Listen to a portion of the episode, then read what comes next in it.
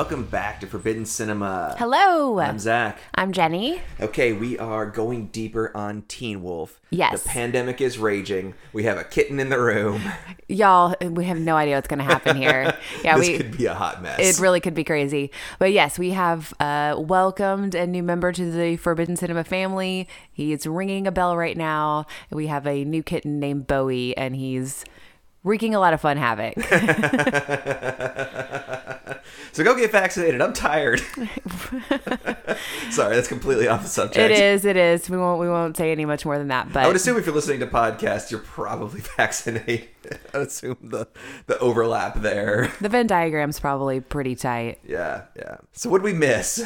What do we right. need to go deeper on for Teen Wolf? I remember there were some things about the parties. There was some stuff about that cocktail company, you know, which we're always our interest is a little peaked. Um, you have to help me out a little bit too. All right, so I think the first thing we went into is this movie and um and Back to the Future Right? Yes. and like what in the world's going on. Mm-hmm. And so I, I kind of went deep, and I am fascinated by by what I came up with. Okay. so uh, Teen Wolf went into production when um, Back to the Future was already in production down the street. So he was like running back and forth. No, Eric Stoltz was the star. Oh, that's Of Back to the. Future. That's Michael J. Fox couldn't get enough time off of Family Ties to do Back to the Future, so they started it with Eric Stoltz. Okay. And um, the mom on Family Ties had some maternity leave go early, so he was able to get away for three weeks to shoot Teen Wolf down the street from where Steven Okay. Spielberg was making Back to the Future. They was that Teen Spielberg? Wolf- I thought it was Robert Zemeckis. Uh, Spielberg produced, I think. Oh, okay. he? I, I don't know. We I might don't have to think go he, deeper on that. I don't think he directed Back to the Future. no, no. no. It was Bob Zemeckis. Okay. I could have sworn Spielberg was a producer. He might have been. I, I don't know. I don't know at all. But yeah, so he shoots this one million dollar movie in three weeks Okay. down the street from Back to the Future. It goes into a can, and it's going to be a direct to video stinker. And then things happen on the Back to the Future set. Eric Stoltz gets fired. They figure out a way. If you'll notice, a lot of the external scenes in Back to the Future are at night because they were mostly shooting at night because that's when he could get away from family ties. That's true. They are. We're at the mall. Yeah. Most of that stuff is that way. So any. and now my cat is stepping on a keyboard. I don't know if we'll leave that in or we'll take it out. I don't know. So yeah, so they're able to get Michael J. Fox into Back to the Future. Uh, Back to the Future is a huge frigging hit, and a couple months later, they throw this into the theater because Michael J. Fox is the biggest star of the summer. Riding that wave. Literally going surfing USA. At one time, this movie is the number two movie to Back to the Future being number one in the theaters at the same time. Wow. It is hard to think, looking back, how huge of a star Michael J. Fox was this summer. That's amazing. I love it. Um, yeah, this movie ended up making $80 million at the box office. Whoa. I mean, Back to the Future made 389 but But still. still, this- 80 million. When, when they were just like, yeah, okay. This was a movie shot in three weeks for a million dollars. Uh, That's a huge profit. Yeah, yeah, huge, huge profit. Um, we looked into uh, car surfing accidents, Mm-hmm. and apparently this movie is blamed for about a hundred serious injuries or deaths for people copycat car surfing uh, for about over the over twenty years. I mean, that's I mean, I guess space out over 20 years. Like, is it just, you know, when people start seeing it, you know, like, like kind of like generational, like, oh, oh, it's coming on TV again. And I mean, yeah, it, it, it no what there's nothing about that with someone who go like okay yeah this is going to end well there's there's no way you could think that you could possibly do that without your teen wolf abilities right. i mean because we know that's what gave him you know his his balance and his his flips because that's what wolves are are known Right. for. Is Yes, is their ability to ride on top of cars yes to be and very play basketball and yes yeah, and make out in closets and just, just all the, all those wolfy things. The the vulpine traits. Mm-hmm. yes Getting, getting some Latin in there on you. I guess we can thank CKY and Jackass for just creating a whole new generation of people to hurt themselves doing other things Yeah, they, just left this behind. Like it, it just kind of becomes an asterisk. yeah, there, there's so many kids filming themselves and hurting themselves doing other stuff now that we don't have to. Don't I'm sure the shop, the shopping cart uh, manufacturers are like, Ugh. Oh, they're probably like, cha-ching! well, I guess yeah, a lot of damaged shopping carts. Like we hadn't sold a shopping cart since the 70s. And now the cat is climbing the walls. Yeah. Things are getting interesting over here. Uh, we were wondering about uh, Boof. The cat just got lost in the sofa. Sorry. so Boof is B O O F. yes, B O O F. I- Like, where, where does that come from? Um, apparently, the writer's uh, high school girlfriend was Lisa Boof Marconi. Okay. He's never gone on record saying why she was called Boof. Uh, maybe it had something to do with a bouffant hairstyle, or some people are thinking maybe she puked in public.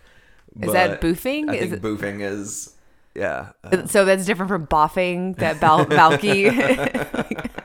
Booping, bopping, way different. I don't know, but yeah, apparently boof could mean either vomiting or having huge hair in in Hmm. the time when the writer would have been in high school. So who knows? Our cat is going crazy. I mean, he's usually a nut, but this is like full next level. we'll, we'll, we'll hold these for some outtakes. Sorry, guys.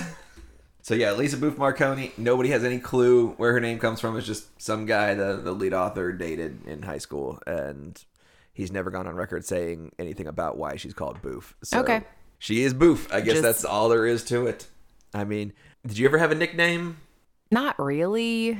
I mean, I'm trying to think. I like as a little kid, like my neighbors, like I liked Bubbles. They called me Bubbles. Oh, that's cute. Um, in fact, like I had, they had made one of those shirts for me, like the little like iron on that was kind of vel, you know, velvety because it was the early '80s. It's like a little pink shirt that said Bubbles. Oh wow, that's amazing. I but that a long time ago. But other than that, I think there was kind of like a forced attempt at nicknames, like when I was in show choir, you know, and there was some sort of jazz hand something because it was a J. That's the thing. Having a J name and people are trying to like alliterate it, there's not a lot of choices. Gotcha, gotcha. I had two nicknames. I had um, our our AP calculus class. We had our hardcore names, which I don't know what's so hardcore about AP calculus. Well, I mean, it's hard. Right, but uh, yeah, our uh, our preacher was in my AP calculus class, and he still occasionally calls me Nails. and, and when we were first married, or we, we weren't even married yet, No, we we were were- in ballroom dancing class, and and Dave the Hammer was in our ballroom dancing class with us. Yes. So that was that was rad. Nails Newton and uh, Dave the Hammer. So Heublein's cocktails we talked about. Yes. Wondering if there's anything going on with with Heublein's cocktails, and turns out this company is huge. I've never heard of it, um, but I guess the thing I know them for most is they bottled Brass Monkey that the Beastie Boys have a rad song about. What is in a brass monkey? I don't even know what what is that. Just pour over ice. That you can pour a lot of things over ice. So a Brass Monkey is rum, vodka, and orange juice. Rum, vodka, and orange juice. So a screwdriver plus rum. Can I just go on record with saying that Screwdriver is the most disappointed I've ever been in a cocktail in my entire life? Well, yeah, it's just orange juice and vodka. It, it's really just a. It's really just an excuse. Like it's like, well, you know, let's just add some vodka to this orange juice because I want to keep drinking. I don't know why it's called a cocktail. I don't know. I mean, what was the? Is it Antoine's? Is that Yeah. the restaurant? Yeah, we were at okay, Antoine's. Antoine's is maybe the best lunch we've ever had. Probably. It is fantastic. If any of you get to New Orleans, go to Antoine's. The price of a lunch is the year. So I guess you know it, it's twenty dollars and twenty one cents or whatever. And It's three go- courses. It is amazing, and they have twenty five cent martinis, but they're martini of the day. Like a martini's a martini, guys. Come on, Right. The martini. They're the using the term when we got martini really loosely. Was the screwdriver? And, Yeah. yeah. Just not a fan. Not a fan. mean, for 75 cents of three screwdrivers, because you can have three. Like, eh, well, okay. Guess we will.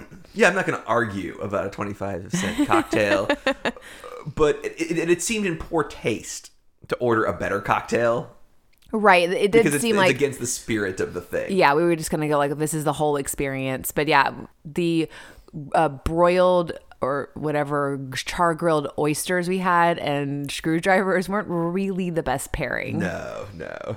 So Heubleins um, owned A1 Steak Sauce. Uh, they owned Jose Cuervo. Uh, they owned Guinness and Bass Ale. They own Grey Poupon and Kentucky Fried Chicken. Wow. They were bought by R.J. Reynolds in the 80s. In the 60s and 70s, they were considered one of the Nifty 50. It was a New York Stock Exchange uh, thing, it was very stable stocks Yeah, to buy and hold. yeah.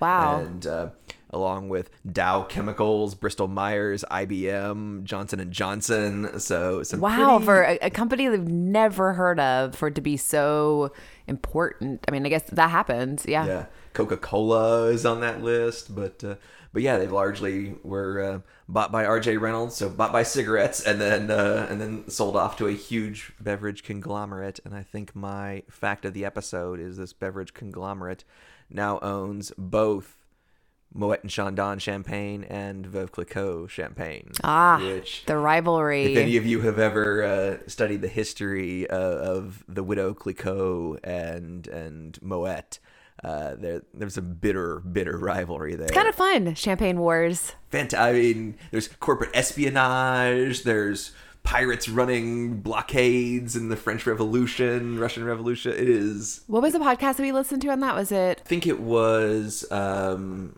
oh the a brand hou- household name. the brand name podcast? Yeah, yeah. If any of you gets a chance to to watch that, it is a lot of, or to listen to that, it's a lot of fun. So, uh, yeah, really, really fun history of of, of champagne. It, it, it's got a lot of a lot of you know twists and and, and turns. It's, it's it's a good story. So then we have Kiss and Tackle. Yes. I looked it up. Kiss and Tackle does not seem to be a very widely. Uh, it seems like it might be more of a local thing. There are Yeah, maybe some know. variations of it, but I don't I don't know where it came from. I don't know whose brilliant idea it was.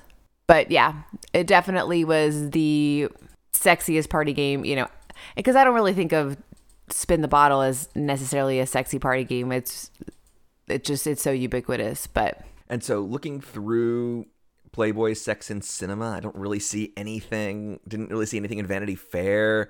For being a movie that made such a hit, it doesn't seem like it really, it, it seemed like nobody thought it was going to be a hit. It was a hit, and then everybody forgot about it. yeah, it- like a very flat like not flash in the pan because it kind of lives, but it, it doesn't have any cachet. I, if you Google it, Teen Wolf, the first thing that comes up is the TV show on Oh, like MTV, the current not, one? Not the uh, the movie. So Is that still going on? No, I think it, it it's done. But I'm looking at uh, welcome back to the podcast, Terry Hazlitt. the uh, You need the, to reach out to Terry Hazlitt. He has no idea he's becoming like a local legend. the star of our, of our podcast. Can we can we interview Terry Hazlitt? I don't know. We we did turn. I was sure that Terry Hazlitt was no longer with us, and turns out that he actually recently retired as the editor of this uh, of this Observer Reporter newspaper, Mm-hmm. and went back to his first love, which was spinning top forty hits as a DJ. I love it. as a local local DJ. And his book just came out. And welcome to the Forbidden Bookshelf. I got it. So, What's it called? it is. I don't know. We, we moved it. We moved it somewhere so the cat wouldn't eat it. So, That's our lives right now, guys. yeah. Oh, here we go. Survey says the hits of the '60s in Western uh, Pennsylvania.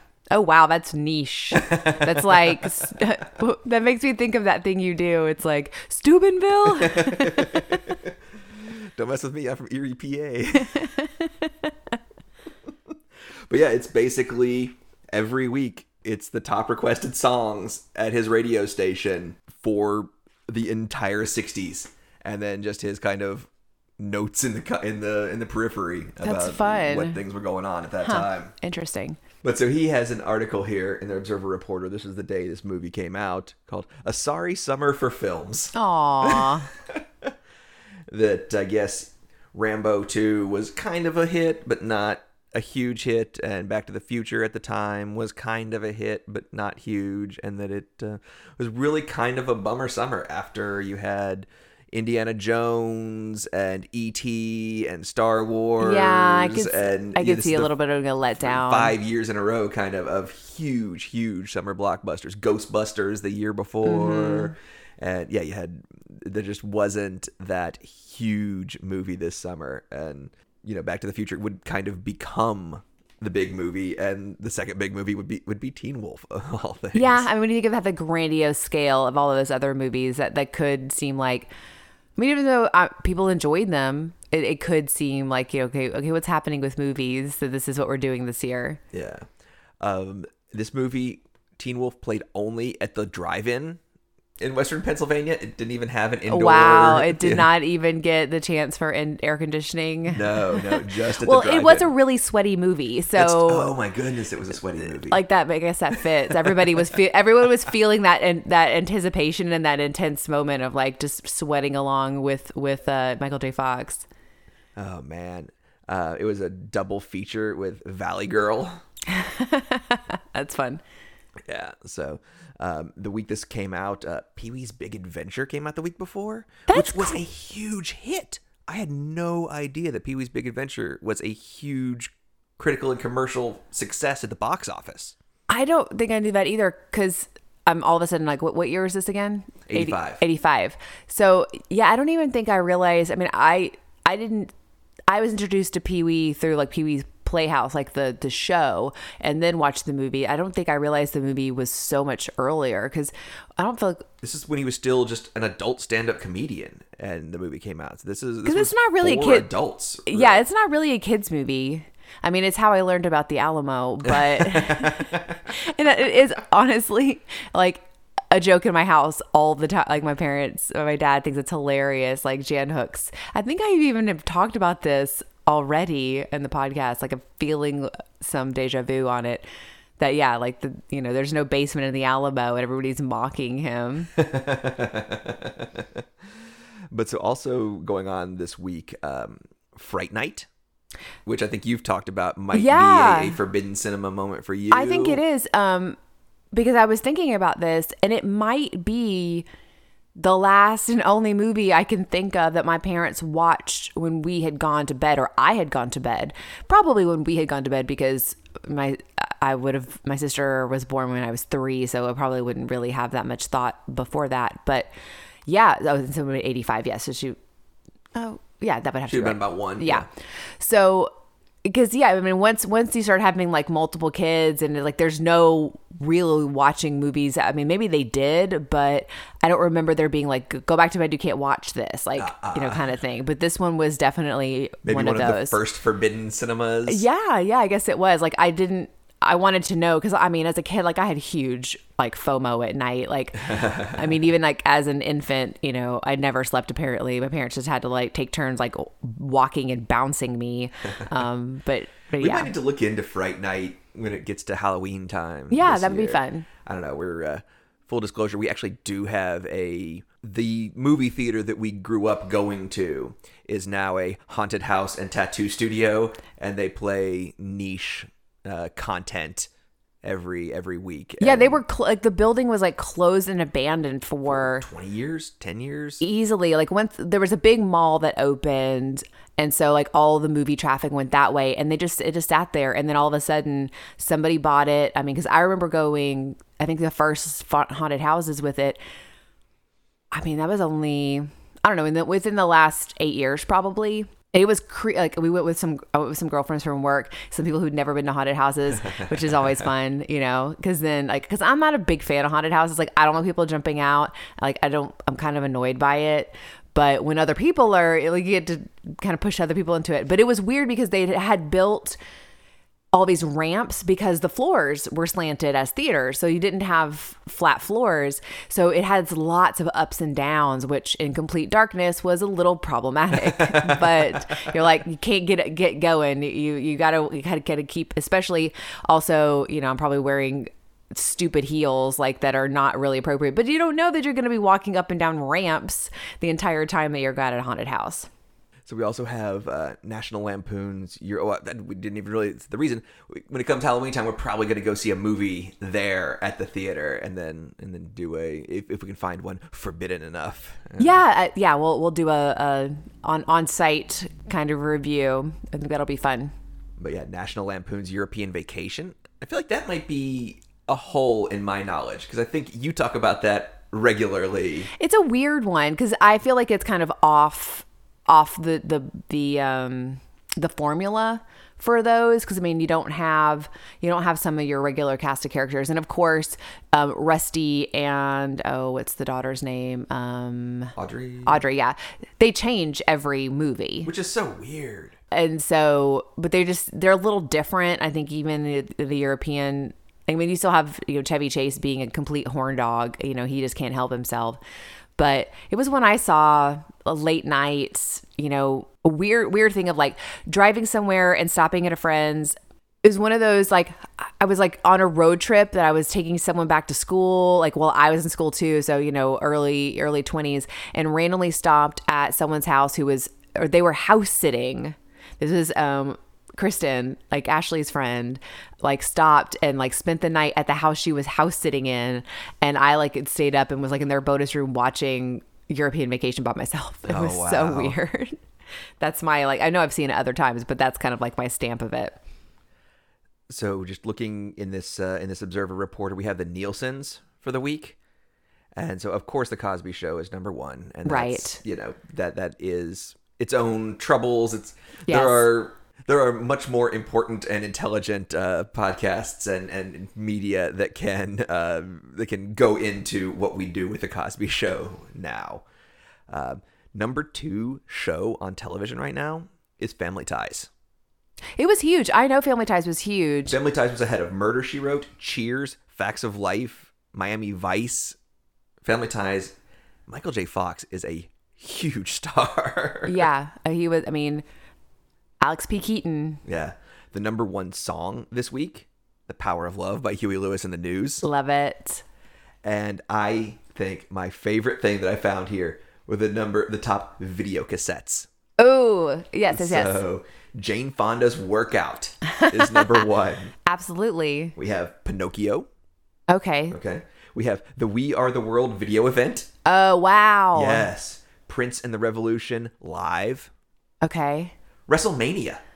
Huh. This is before it's even WrestleMania 1. This is So just WrestleMania. these aren't really movies. These are more events. They're like the top video cassettes. Yeah, like p- things that people would would not have seen in a theater. It would have happened maybe on a TV once, and that that, that totally tracks. You couldn't tape it necessarily, and so you're you're watching this this thing this cultural thing that you missed. I mean, we do have uh, the Karate Kid is on the list. I list. love the Karate Kid. Which uh, Billy Zabka, if you're going to come to our next Bounce, Castle Oh my party, gosh, y'all! Billy Zabka, we have we have a connection. we are less than six degrees separated from Billy Zabka right no now. No freaking mercy. Okay. Yes, yes, yes. All right. Um, Singing in the Rain. There, there's a movie. A lot of these were older movies, though, that I guess were getting their first VHS release at the time. That the Singing in the Rain was a huge movie. But we have in my household. Wham, the video. uh, we have Seven Brides for Seven Brothers and Gone with the Wind. Okay, yeah. Um, we have A Nightmare of Elm Street. Uh, well, it is. And yeah, Star Trek 3 and 2010, the year we make contact. So just a really interesting. And Dune is, is on the list. Dune, Dune. rounding up the bottom of the list. Dune. Dune shows up on TV so much. Jenny has so little interest in Dune, and I have seen every version of Dune 20 times at least. And I've read the books, and Jenny just has absolutely no interest. We'll see this fall if, you know, because the new Dune is Oh, coming that's out. right. and It, it seems like it's going to be the best Dune. And it's got what's his face, who's awesome. It's got Jason Momoa. yeah. So maybe, maybe will, will Jason Momoa be enough to get Jenny into Dune? Maybe. But that's kind of the thing. Like, if there's going to be something random on TV, two things happen. It's you're going to turn Dune on, then you're going to walk away. And like, I'm going to look up and realize I've been sitting there and Dune's been on for like 30 minutes and I'm by myself. Or I'm gonna be downstairs. You're gonna be upstairs, wa- like with the TV on. There's gonna be a motorcycle that revs, and I'm like, "Are you watching Purple Rain?" it always happens. There's no, uh, of course, there's a million movies with motorcycles, but it 100 percent of the time I'm right. And it's never like someone playing Purple Rain. Like, are you watching Purple? it- It's always a motorcycle. so this has been a hot mess. I'm sorry, guys. Uh, we got a cat running around, absolutely Losing his mind. havoc. Uh, we've got a hard out a minute ago to record. So, and the pandemic is surging. I'm working too much. I'm tired, and it's sorry, guys. Well, we'll, we'll, we'll hit you up. We're, we're still in the back to school mode. Um, we are going to be watching um, American Pie. So, you know, grab your baked goods or not um, and watch American Pie with it. Sorry. Late movie in the timeline of everything, um, but definitely has some forbidden forbidden aspects for a different reason. Um, but so I hope you'll watch with us as we start to round out back to school and, and start heading towards spooky time. Yes. Um, all right. So thanks so much. Hit us up on Instagram, Forbidden Cinema, um, or shoot us an email with your experiences. Um, we should be having some feedback on Ariel Cabernet coming up soon. So stay tuned for that. Oh man, Um, It's yeah, about we to get real. It we, is. We, we it have, We have got a bottle shipped out. Right. so- It is out in the world. um, so Forbidden Cinema Podcast at gmail.com. And we will see you soon. All right. Thanks, guys.